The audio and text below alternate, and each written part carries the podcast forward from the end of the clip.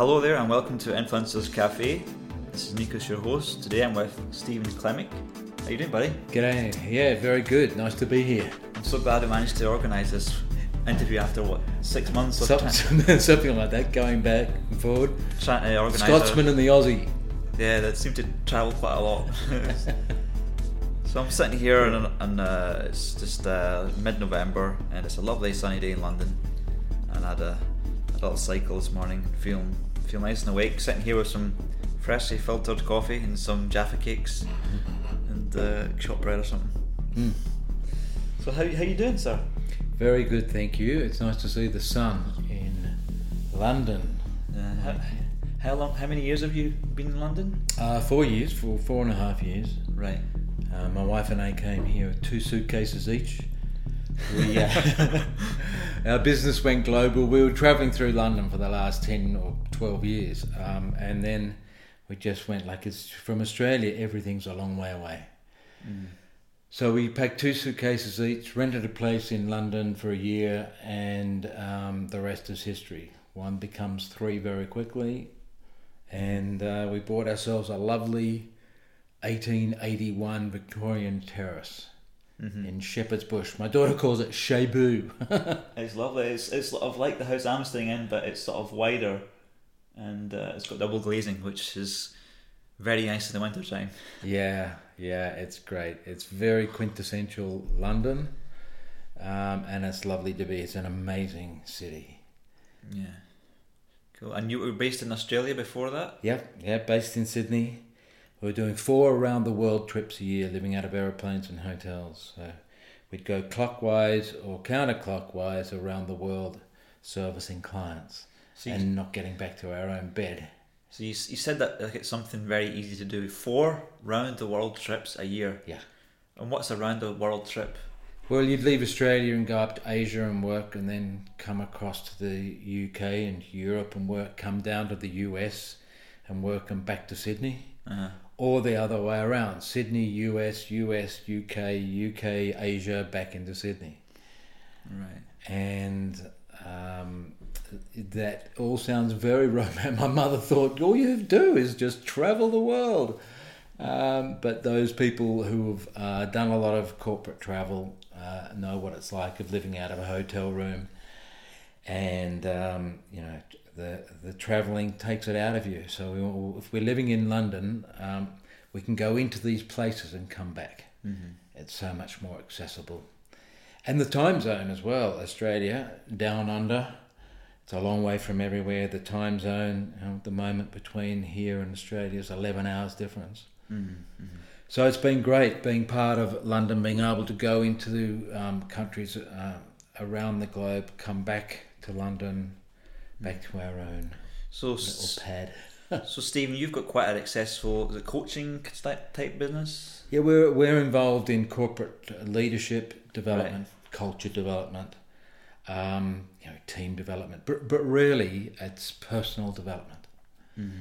and we've been doing that for over thirty years. so, So what's your what's your website that people can find you at called? oh, it's called heartstyles.com. So, and the the brand we believe the style of the way we do life comes from the heart. Okay. Heart.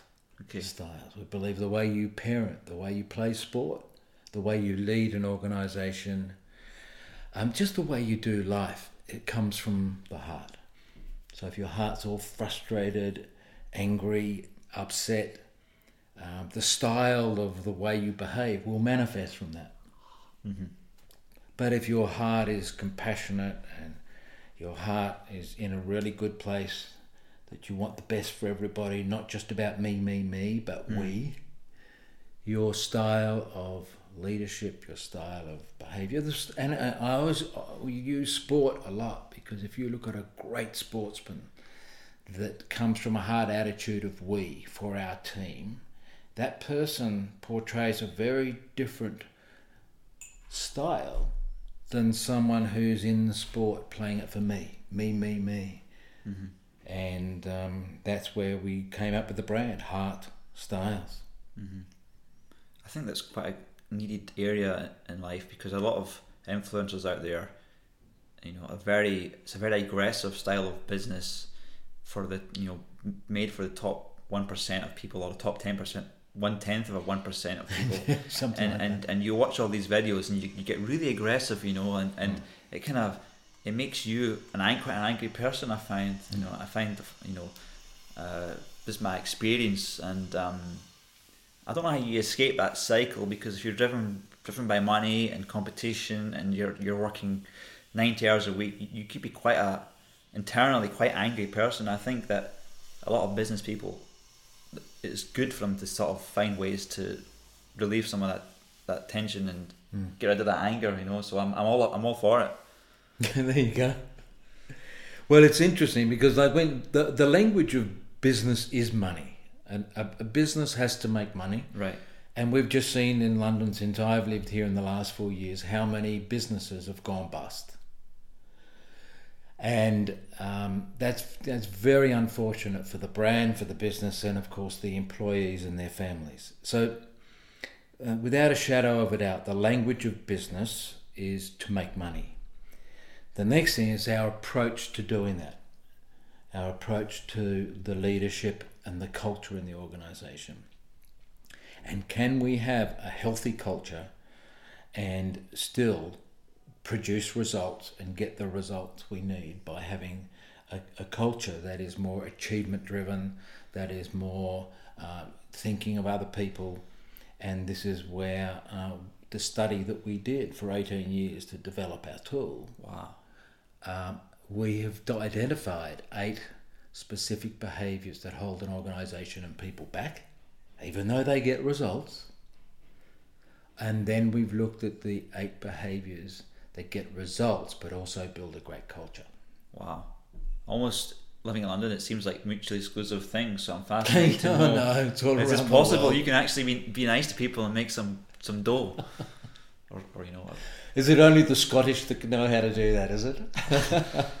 to be nice with people and make some money, is it? uh, the Scottish want to save money yeah okay Yeah, it's it's just great watching people shift a mindset. We've been, you know, in corporate life, we've been brought up with this aggressiveness, as you talked about, mm-hmm. and aggressiveness drives results, and people live in fear, and there's all of this fear and ego bouncing around in the corporate sector, and you know what? People are over it. Yes, it can make you money, but people are over it. And then, of course, what it does is stifles innovation. And this is what's happened to a lot of these organisations that have gone bust because they're not innovating. They get um, behind the eight ball, as they say. And um, when you've got an organisation that's driving results with a great culture, it's very innovative, very nimble, and people are happy to admit mistakes quickly and fix them, come up with the next big idea. Big leaders listen to people all through the organisation, front line to the CEO, are all in it together. And it's pretty exciting to be around. It creates good energy, and all the millennials and whatever Gen X, I hate labelling people, but just as a term, um, people want to come and have a voice at work and want to be heard. And all of that aggressive uh, behaviour just creates fear. So people just get to do their job. And you know how we've had sayings, that person's got their heart in it, and let's get to the heart of the matter. yeah yeah Uh, that person spoke from the heart, or that person's losing heart. You know, if you think about it, for decades we've been using those terms, heart, but Yeah. we never actually realise what we mean. When all we're doing is crushing hearts and making people feel fearful.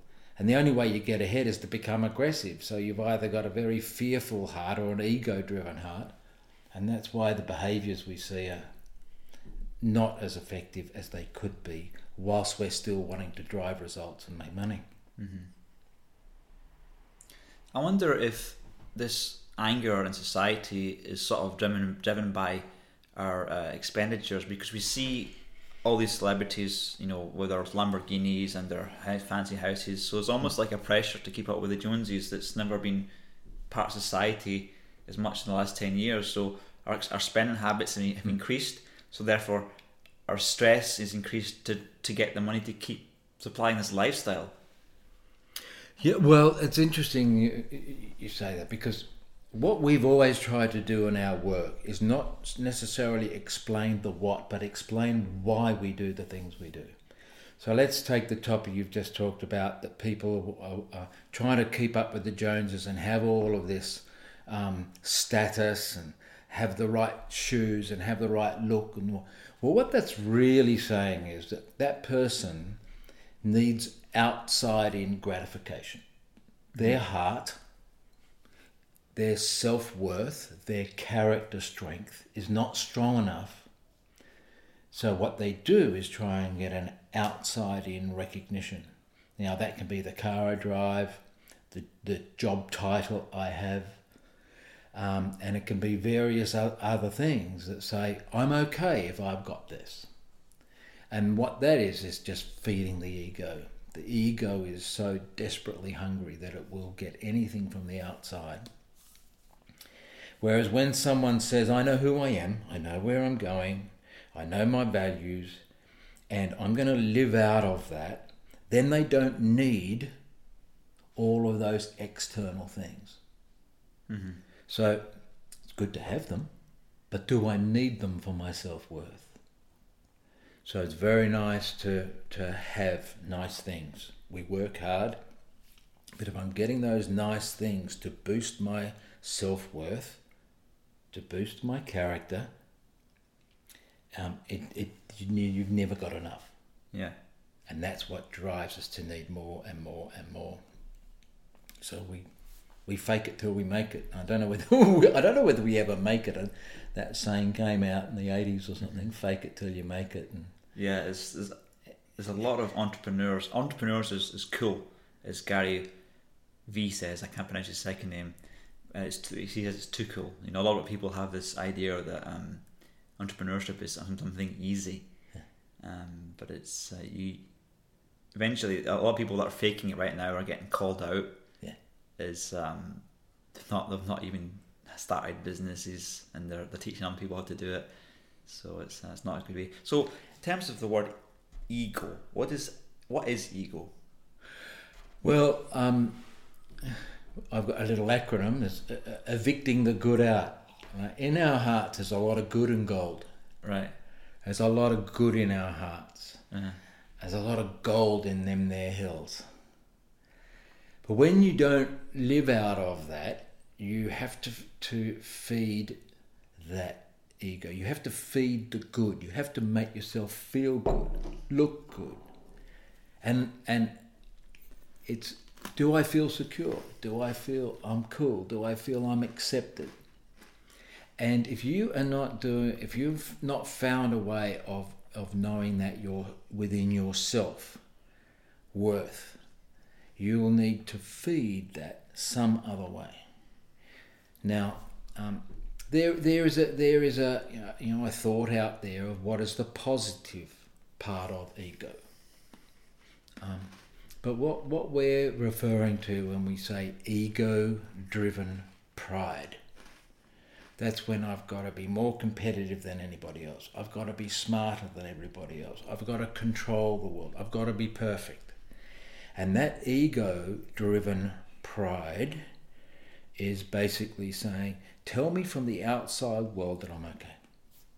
Mm-hmm. So that, I, as I said, look good, be quicker, faster, smarter. And it's blooming tiring. Yeah. it's exhausting.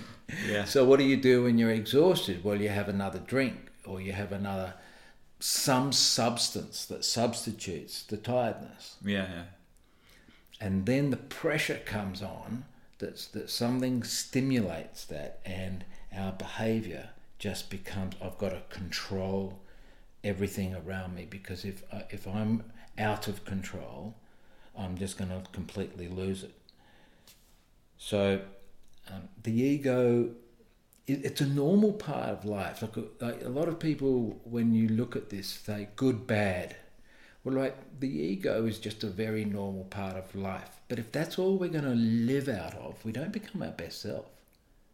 Our character strength doesn't actually get stronger. We just live out of this, I've got to be better, and, and it never satisfies. And you could probably name a few people we see in the world that have become very, very high profile, um, and they're still it's still never enough. Yeah, some of these guys, I'll watch them and, and like th- their their aim is to basically be remembered for having either accumulated wealth or or created wealth, but that doesn't affect them. You know, once they're gone, there's not going to benefit them, right? So what what is the point of dying with all this money? Well, isn't there? There's, there's that lovely. What, um, what does it profit a man if he gains the whole world and loses his own soul? Yeah. and you know we we've heard that many a time. So let's go for both, because if, if you're in a position where you've got a, a, a position of power, let's say you're a big CEO and you've got position of power, which is you know a lovely place to be, and you're making truckloads of money. Then how do you use the force for good? Yeah, So, how do you use that position, that power, that money for good? How do you create an organization? We talk about purpose beyond profit. Got to make profit, but what's your purpose beyond profit? Purpose beyond profit. I like that. And what's your meaning beyond money? So, as a CEO, make sure your organization is making money and make sure it is profitable. Now, what's the meaning you put into that business beyond money? And what is the purpose that you instill into your people beyond profit? Now, that's using the force for good, Luke. You know, that's where um, you can make such a difference. And then you know, be generous. If you've got wealth, then you know, we're very fortunate, those of us that, that have wealth. How can we use that and be generous? And how can we use that philanthropically that makes a difference outside of the business? So I, I think it's fantastic that, that CEOs, um, if you're a leader of a, of a sporting team, if you're a leader of a small team within an organization and you've got position, how can you create that to get great results for the business? As we said, make money, make profit for the business, great. But what's the meaning and purpose beyond that? Hmm. Which always leads us to another question because you know, what is the meaning and purpose for people beyond their work? So have they got passion? Has people who come to work got passion beyond pay? Now, if an organisation is giving them purpose and meaning, when I go to work, you know, I'm the butcher, the baker, the candlestick maker. How do I get passion for what I'm doing just beyond my paycheck? No idea. Yeah. to be honest. I've been a bit detached from uh, employee mentality, or because I'm because a contractor is very you either make do the work or you're you know off the off the books in a sense, Yeah. right? So it's, I'm I'm interested to know what it's like to be an employee in a company that has that kind of culture, uh, if it's possible. Well, some of the one of you know some of the organisations, the biggest organisation we work with, has got 1.7 million employees. Like, get your head around that around the globe, I don't know any companies that big. Yeah. and the CEO is about giving people uh, education and meaning beyond just coming in. And um, and you know, one of those organisations, and they won't mind me mentioning that, is KFC. So you're working for KFC, but what can the organisation give you to develop you as a person? That you go home and become a better parent, partner in your community. And as an organisation believes in you as a person, not just some resource that comes in and serves a customer and cooks chicken, mm-hmm. how and when an organisation and this organisation says, no, we're going to give you personal development. We're going to give you a program called Leading and Living with Heart. And they take that home, they create a passion beyond pay because it's helping them with their personal life. Right. And that's how you, that's how you create it. But of course, that costs the organisation money to do that. And some organisation, well, I'm not prepared to spend that sort of money. I'm happy to spend money on getting them to cook chicken and and, and serve the customer, but not on their personal development, for goodness sake. but Yeah. that's the key. Yeah. How do you? I can understand that for the professional class, but is it possible to roll that along people that are working on an hourly wage? I mean, how, how's that even possible? Well, that's where the organisation is, is taken on that responsibility to be able to get across the organisation from, you know, the CEO to you know an area coach helps the restaurant managers. The restaurant managers get this education and they help their team. Right. And everybody's speaking the same language. It becomes a culture. Right. It's a culture you know, of personal development, becoming your best self, not just in the workplace. Mm. And becoming the best person I can. And obviously, they get some people who go, Man, I'm smarter than I thought I was. And I am going to go and get an education that I, that I never got. Mm. And some people leave the business because they then decide they're going to go and do adult education or they're going to go to university and they go on to do amazing things. And that organisation gets an incredible amount of meaning and purpose because they've helped someone become their best self. Mm-hmm. Now, of course, they've got loads and loads of people who've just come in for a job. They're doing it. They they just come in to get the hourly wage. Yeah. And all of a sudden, their restaurant manager believes in them. Their restaurant manager says you're a really cool person and you've got potential. And they restaurant manager in a blooming KFC starts to believe in their team and believe in their people. And then when they start to be- believe, the people start to belong. Mm-hmm. And they have a sense of belonging. And when they believe and belong, they then start to behave differently. Well, They start to behave that they're engaged with a customer. They're not just sitting there going, I hate this job. There is a culture, there is an atmosphere, there's a spirit in, and strangely enough, it actually produces results. And you know, these organizations measure if we're doing this, how does it impact that? How does it impact the results? Mm-hmm. So, um, you know, a high performing team has less turnover. They have a vibe in their restaurant that for somehow creates more turnover. Same store sales growth. Mm-hmm. So it, uh, it's just amazing watching people who who've come from different backgrounds. Some of these people have come from brokenness, Nikos. They they've come from pretty tough lives, Mm-hmm. and they go and get a job, and they get a job where a company believes in them as people, accepts them for who they are, and tries to bring out the best in them. Man, that is powerful.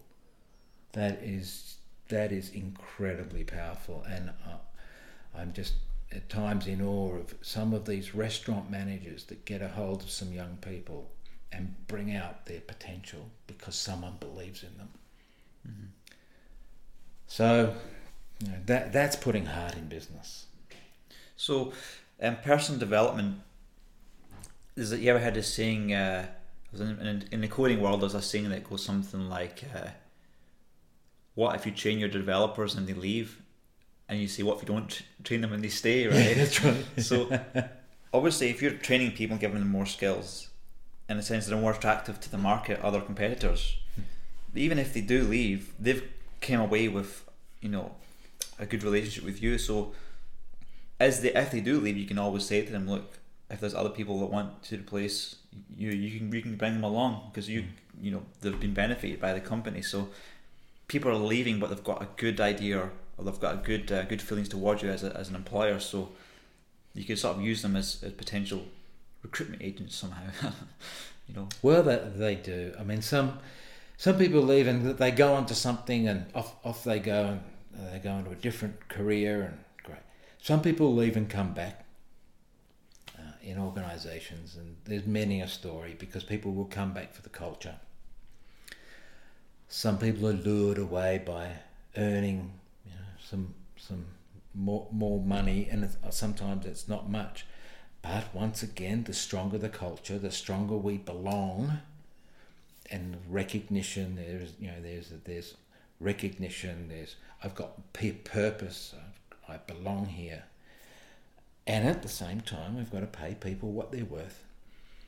Um, it's it's a bit of a no-brainer at times that if you've got that sort of atmosphere, people are going to stay longer, and yes, uh, at times people do go on to bigger and better things. And a CEO or an organization that thinks like this just goes, that's fine. That's that's part of our purpose, and Mm-hmm. people move on.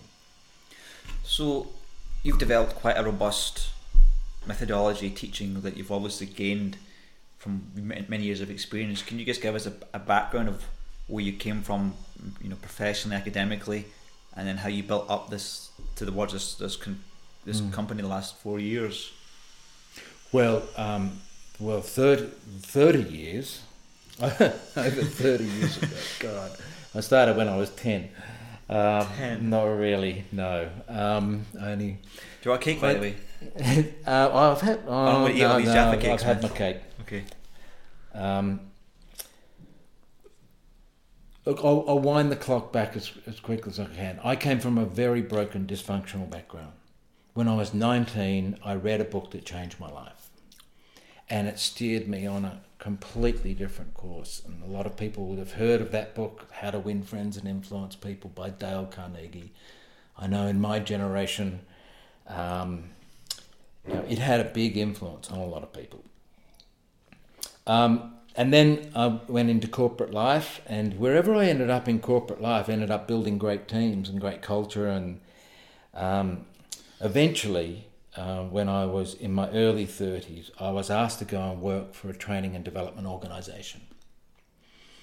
And um, I did. I went and worked for them, doing all of this training and development, leadership, team development. And we were using a lot of tools um, that I think are very good. They're, they're type personality profiling tools. Most people have done like a Myers Briggs or an Insights. Or, Yeah. they're fantastic tools. They help. They help us understand type difference. And we started using those in the business for many, many years. And um, I also got to a point where we started our own organization, which was a combination of using those tools, understanding psychology, and using the outdoors as a training ground to help leaders become more effective. So we would take people away for three or four days. We would teach them the difference of personality types.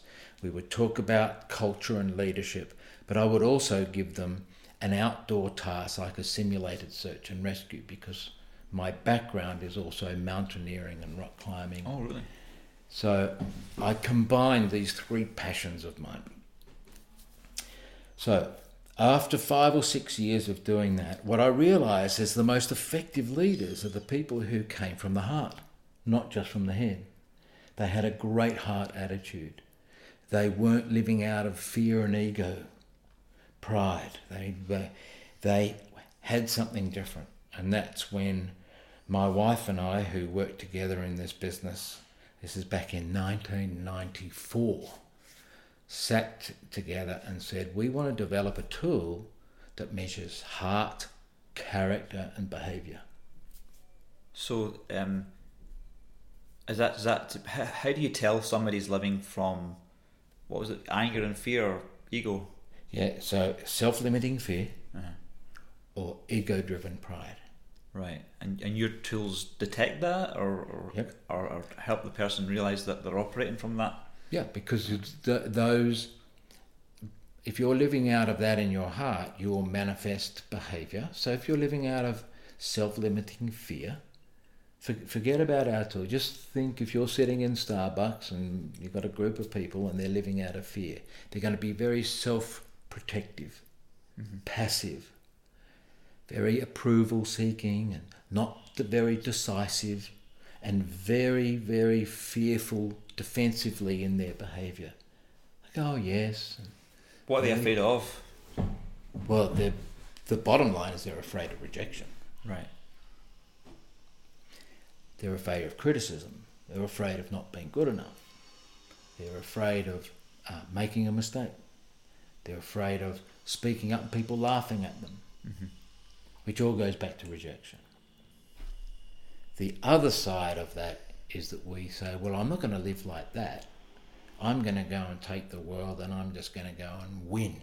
So this is the ego driven pride. Mm-hmm.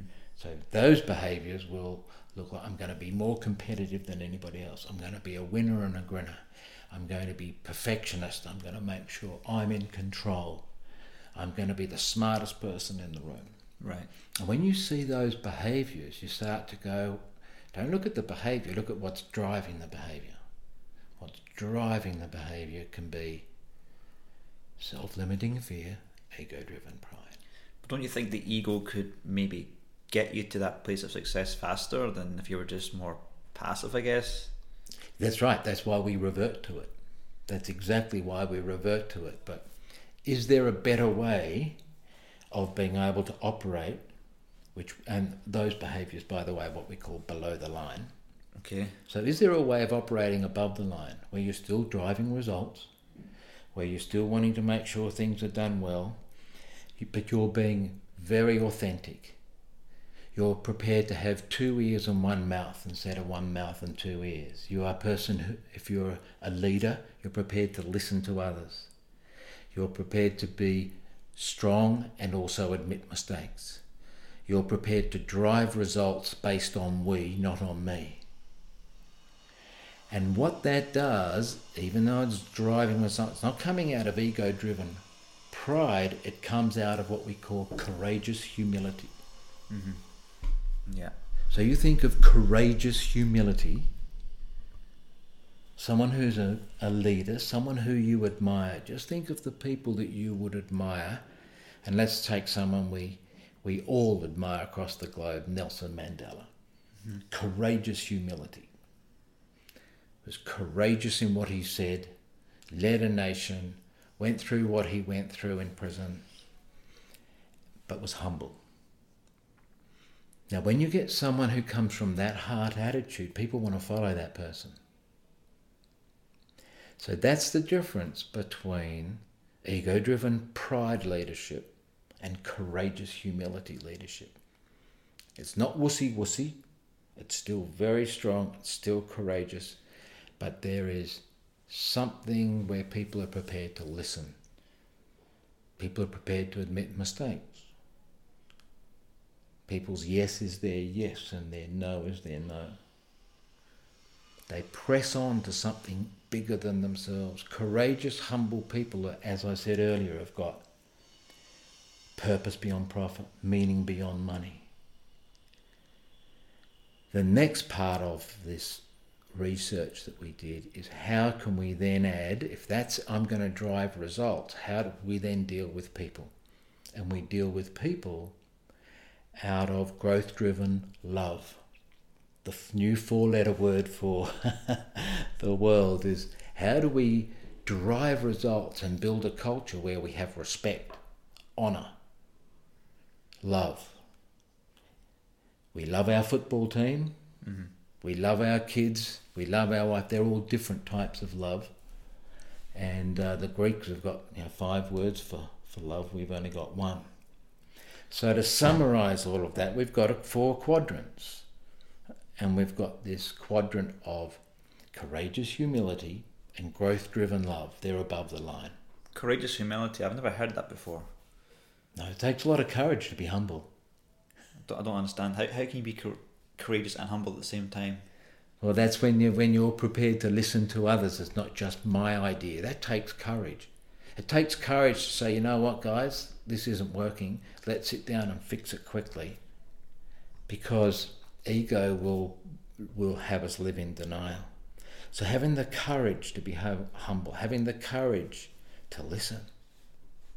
So if you if you're a leader and you're taking your organisation in a certain way, and then if somebody comes up with a, an idea that's better than yours, and then you quickly change your direction, and follow them, maybe people might wonder about how sure you are of yourself. Maybe you have to sort of delay your humility in a sense, or do you think that there's no if, if it's a better way to do it, if you switch quickly, that's better than. Yeah, so you switch, switch, switch, and that's where one of the mindsets of above the line is being able to have achievement thinking and being able to sit together and say, all right, if this is not working and we've got another idea and another idea and another idea, just just imagine going into a meeting with six people and we're trying to solve a problem.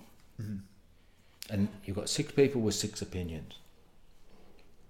The the the best result that we could get at the time will be because everyone is courageously humble.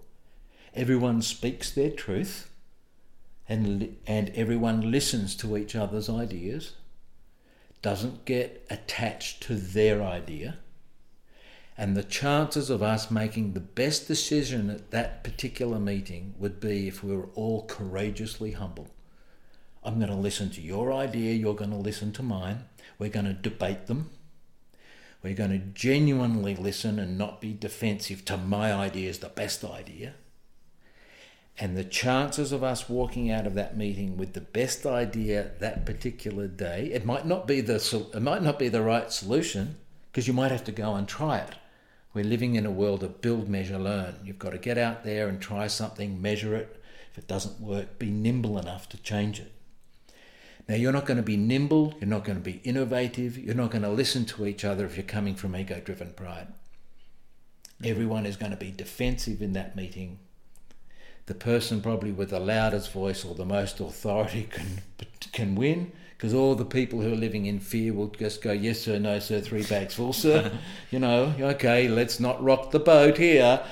And we'll just go along with the big voices and we'll go and try it, even though underneath I'm saying it's not going to work.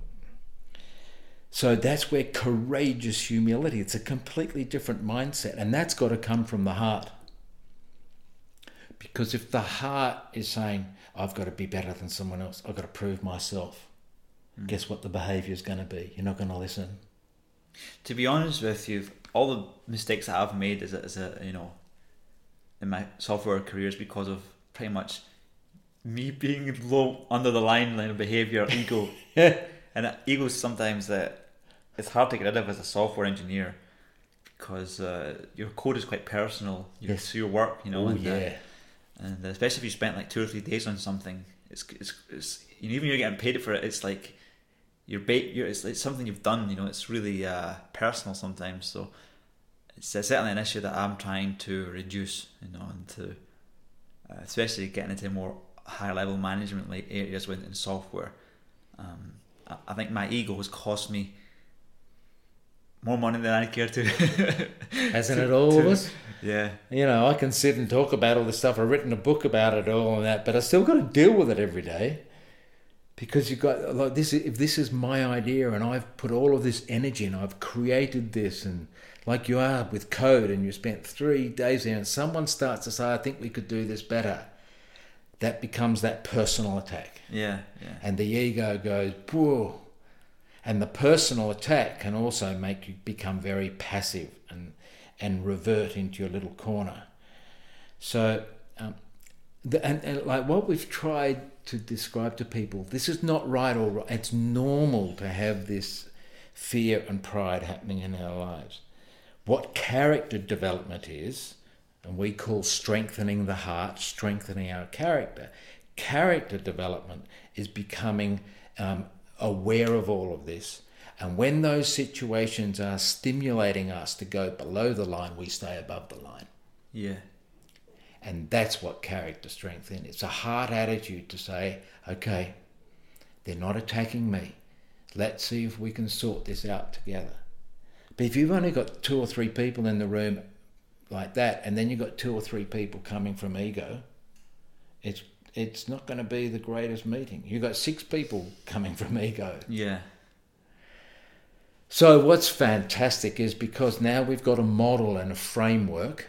There are these four quadrants and 16 behaviours. And when we learn all of this together, we can, if we're prepared to, have a great culture and say, well, we're going below the line here. So I'm thinking about the leaders that I've known in life and uh, okay, above the line and below the line, and the people that are, I'm, I can now classify this thing courageous humility and, and put it to put it to our face. Mm-hmm. Those leaders, you sort of want to please them. You want to. You don't want to disappoint them. You don't want to hurt them. That's right. And and the ones that mm. are ego driven, when things don't go very well for them, you know, you, you're not very supportive of them, mm-hmm. and uh, it's hard for them to come back to reach that point of where they once were when they were up the top. So it's like if you're ego development, you're sort of removing some of your insurance policies, you, your um, your safety barrier. If you but if you've got that courageous humility, then there is a safety barrier, and that safety barrier is people that will mm. support you in hard times. Sure. And therefore, that pushes, and ha- having the courageous humility. The next thing is have you got the respect and the honour and the love, back to the four letter word, but have you got the respect and honour and love for someone even when they're being below the line? Yeah. It's easier to like people when we're all above the line. Yeah. So how can you go, whoa, that person is way below the line. Now, am I going to stick the knife in and judge them, or am I going to go, whoa, they're not in their best place at the moment? Yeah. And that's where it takes a big leader. That's what a big leader is courageous humility and a leader who's prepared to come from growth driven love. It grows others. It grows yourself as you're honouring and respecting others. It actually grows you, but it also allows you to grow others. It's not just being kumbaya, let's sit around and hug each other. If you want to develop someone, you're also going to give them feedback. You're going to be honest with them. So it's not, you know, all just sitting around tree hugging and nicey nicey. In fact, the organisations we work with that have incorporated this into the, their culture say the culture is more robust because we're not game playing anymore. We're actually coming into a meeting with six people, as I said earlier.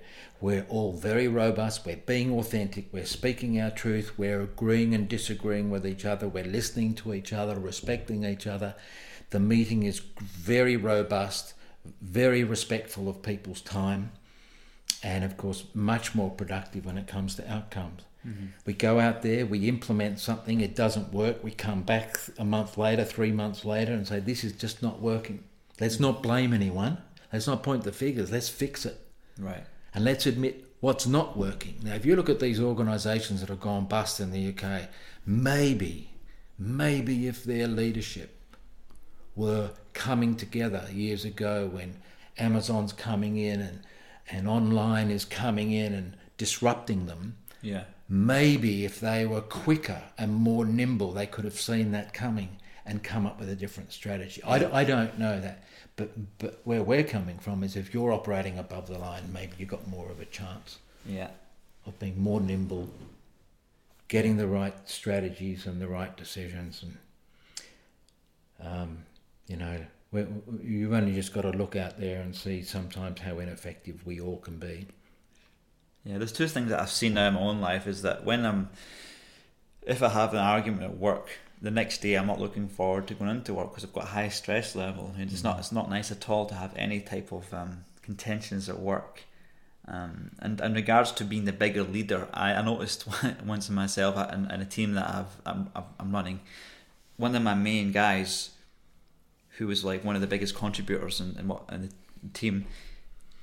I, I made I made some uh, a move in this community to do a certain thing, and he was he was almost he was offended by it, and he was very open about it amongst my other leaders, and he and, and even personally insulted me right amongst the guys, you know. Yeah. And so yeah, then he just uh, he just left, and so but it, as as I was talking to the other other staff, I was basically saying, look, well, you know, maybe he'll come back sometime. I wasn't, I didn't, I didn't criticize him. You know, I just mm-hmm. said this is just I mitigated some of this the fallout. Three or four months later, he comes back uh, onto the this team, and uh, he kind of proved him, proved himself, and I kind of pushed him up through the responsibilities again. And now he's back, much more respectful, much more um, mm-hmm always uh, been you know it's, it's great to have him back again and and that the fact that I never got angry with him or belittled him when he left yeah. when he comes back then well now he's back it's he's, he's a great member of the community. Yeah. Yeah fantastic. And that's just back to these values. So that's where like it's taken a long time for me to answer your original question.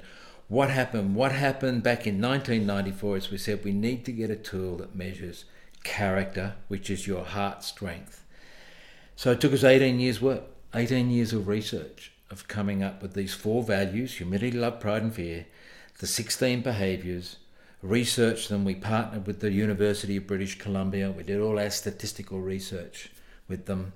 And we ended up with this model, Heartstyles, the model that people go online now and uh, it's it's a tool that they can get their desired outcome. They can get where where they think they're at at the moment, and also where they use it as what they call a 360 tool. So I do I answer the question on myself, and then I ask three to 15 other people to answer it on me. And uh, that's the Heartstyles tool, uh, based on those four values and, and the behaviours that we see. So it's um, it's helping a lot of people, helping a lot of organisations. So if an organisation wants to get in touch with you, how do they go about it, and what does your involvement look like? Do you do? Uh, well, there's the website, and of course we've got a whole team. But we work in three three stages: measure, activate, cultivate. Mm. So let's measure what's going on for people using the tool.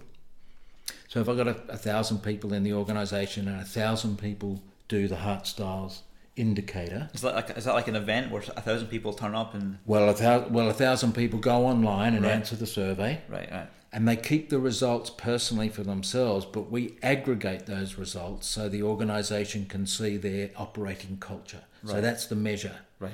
Then we activate learning programs, leading with heart programs, coaching with heart. So we've got all of these programs that we activate, and that's when you attend a course and then we cultivate. Now, what we do with big organisations is we train trainers to be able to deliver this. Right. See. So they become interdependent. So you, you know, the organisation I mentioned earlier, you've got 300 people around the globe training all of this across the board. So it becomes economical for them, and they measure, activate, cultivate. So, as I said, measure with the tool, activate learning programs, and ongoing learning for the cultivate. It's very simple. It's only taken us 30 years to work it all out. It's, it's bigger in scale than what I first imagined. I first imagined it was you and going around all these places, but you've actually scaled it up so that. Oh, yeah, there's hundreds of people that we've got other consultants using our tool. We've got hundreds of people in organisations doing this, and we've got branches around the globe. Right, I see. That's um, so that um, is why you know our head office is London now, but it's um, something that it's like you know that old saying, teach people how to fish. So if we can get people in organisations running the, the courses and the programs, and then it filters down throughout the whole organisation. One of the things I love is from the CEO to the front line, they all get involved. A CEO says, I'm, I'm doing the Heartstyles journey and my people at the front line, and we're all in it together. There's these two corny phrases we've got. We're all in it together. Yeah. And if it's meant to be, it's up to me. What do you mean by that? Well, if it's meant to be, if we're meant to have a better culture and a better organisation, it's not just yeah. up to the CEO and the leaders. Yes, yeah. it's got to be led by them. But we're all in it together. And if it's meant to be, it's up to me. If we want a better culture, it's up to me at the front line to be part of that. Yeah. And it's up to me to look after the customer. It's up to me to work as a team member. And it's up to me to develop myself. But what often happens is when the culture is unhealthy, everyone just blames the leadership. It's the toughest thing you'll do in life is being an effective leader. Like being an effective leader, an effective parent, and an effective partner. And it's and it is really hard when you're leading a group, you're leading an organization, it is really hard to be uh, seen as effective because people are so quick to blame leadership. Now, when we've got an organisation that's doing Heartstyles and the CEO says, I'm doing it and, I, and you're doing it, so we're all in it together. The next thing is, if it's meant to be, it's up to me. If we're going to have a great organisation, everybody from the front line right through to the CEO is saying, I've got a responsibility to make it that way. Mm-hmm. It must be hard to convince people at this sort of lower pay grades because some of the CEOs, the salaries are what, fifty times more than the, the, the employees. Know, so I don't I don't know how. It, it couldn't work for every organisation because like, if, if, the guy's up hundred times more than the lower guy, no matter what he says, right, he's going to be hard to convince that he's really in the mm. best interest of you know lower staff. At, at the same time, if he's investing in you, you um, frontline worker, and that organisation is investing in you personally, and you want to grow and you want to advance your career, and they will promote you. Right. Um, and then you want to go and get further education, and they will support your further education. They will support you saying, well, you know, in five years' time, I want to get a university degree and I might leave the organization. If you've got one of these well paid CEOs saying, I support that philosophy in my organization, I support bringing out the best in you. Are there any CEOs that do that? Yeah, well, we that's uh, they're, they're, they're the CEOs we get to work with. Right. Okay. Right. Um, you know, and and that's that's where someone goes, okay, and you know, it's a it's a big job leading an organization. It's a big job and a big responsibility. And if you're doing it and doing it well, you should get paid well to do it. Um, because it's it's trying to keep you know, a business going. It's trying to keep thousands and thousands of people employed. Mm-hmm.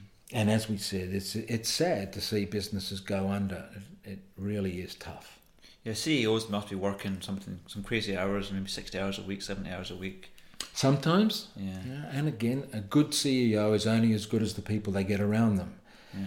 So if you've got an incredible leadership team that's also got a, a, the next level of people who are committed and, and passionate and and they've got the talent, a CEO should do what we call in our book helicopter leadership. They should be able to rise above all of the business, get in their helicopter and hover over the business and say, what does this need? If they're working 70 hours a week on the ground, they don't get to see the big picture.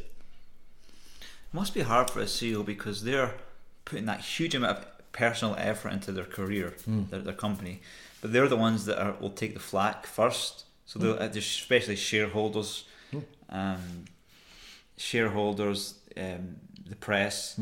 Mm the CEO takes takes the brunt of any mistakes, and, and they'll remember your mistakes for the rest of their life. Mm. So, in a sense, any current CEO must have a positive track record. Otherwise, mm. and, and, and it can and you can be one, one mistake, and then maybe that's their end of their their position, mm. and it'd be hard for them to get another CEO position because who wants to hire somebody who's took their share price to thirty percent of what it was previously? You know.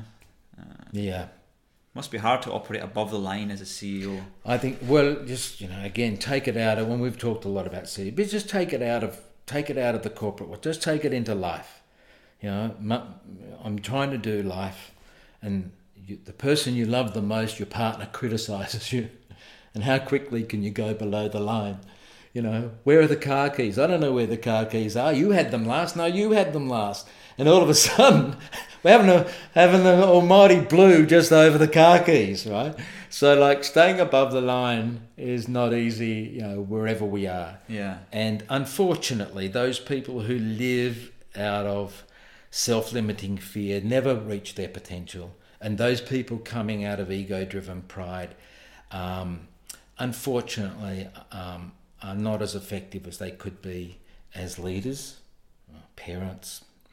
Um, and you know, if they're they're they're running countries, if they're in politics, and we could let's not get onto that, but you can just see that um, if you're coming from that ego-driven pride, yeah, a politician, how destructive it can be.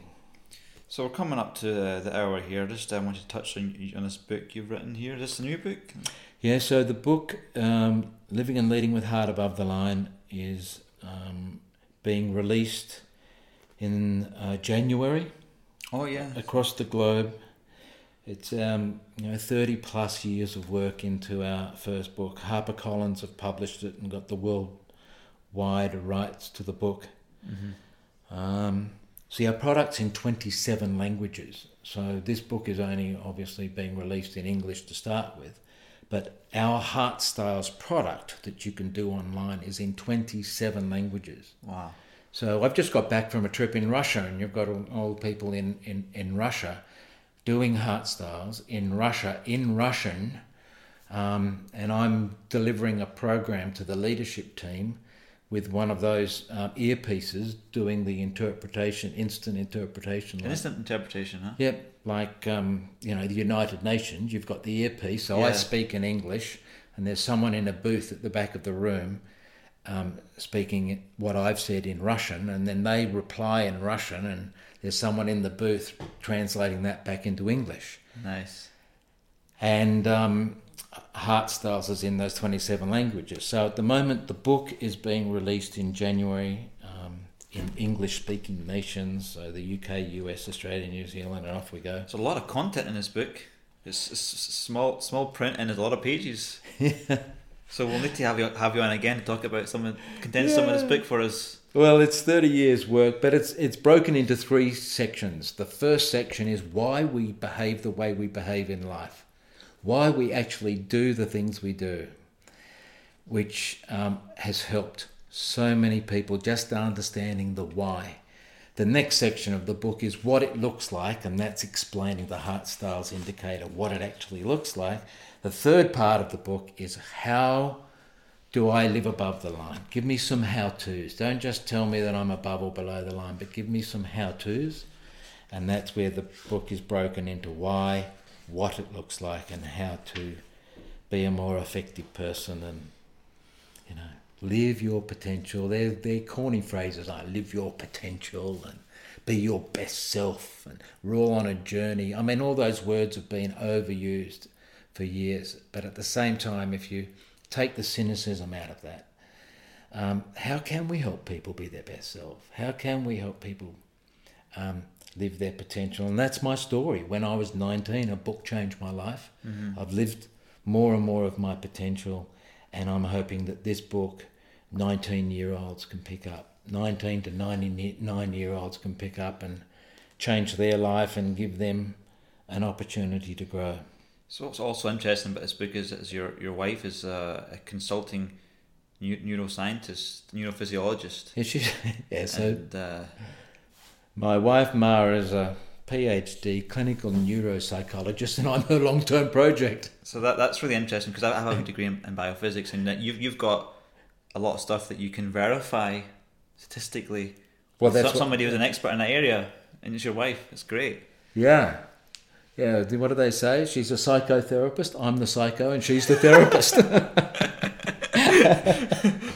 so, yeah, it is great. It's a great combination of smart and heart. Uh, you know, we obviously got to use our brain and, and we've got to use our heart. Put those two things together. So we could rave about it all day. This book looks fascinating, man. Um, I'll definitely get a copy of that when it comes out. Yeah, guess what your Christmas present will be? Uh-huh. That's great. All right, Stephen. Anything else you want to share with our listeners before before we uh, wrap up? Uh, well, it's it's been great uh, having a chat with you, and I suppose we just believe the quality of one's life, the way they live and lead, comes from the attitude of the heart. And I just hope that people's hearts, some people's hearts have been wounded, you know, they've been criticised, they've come from rejection. Some people's hearts haven't been loved They've, they've come from abandonment. And I just hope that people uh, in life can find the gold within their heart, find the good and the gold, and start to uh, not live out of those voids and wounds of life, but actually live out of the gold and the potential that they have. And I hope that somewhere along the line that your podcast, our book, our little bit that we're doing can unlock somebody that can unlock them into a, a better journey in life. So, Great. Yeah. All right, Stephen, that was brilliant. Thanks for coming on the show. Yeah, fantastic. Thanks for having me. Yeah. The Scotsman and the Aussie. Yeah. and of course, thank you, my listener, for spending some time in your day listening to this podcast. And uh, any feedback will be greatly appreciated on uh, iTunes reviews, um, five star reviews if possible. And uh, yeah, so have a good day, and we'll see you again soon on Influencers Cafe. Bye bye.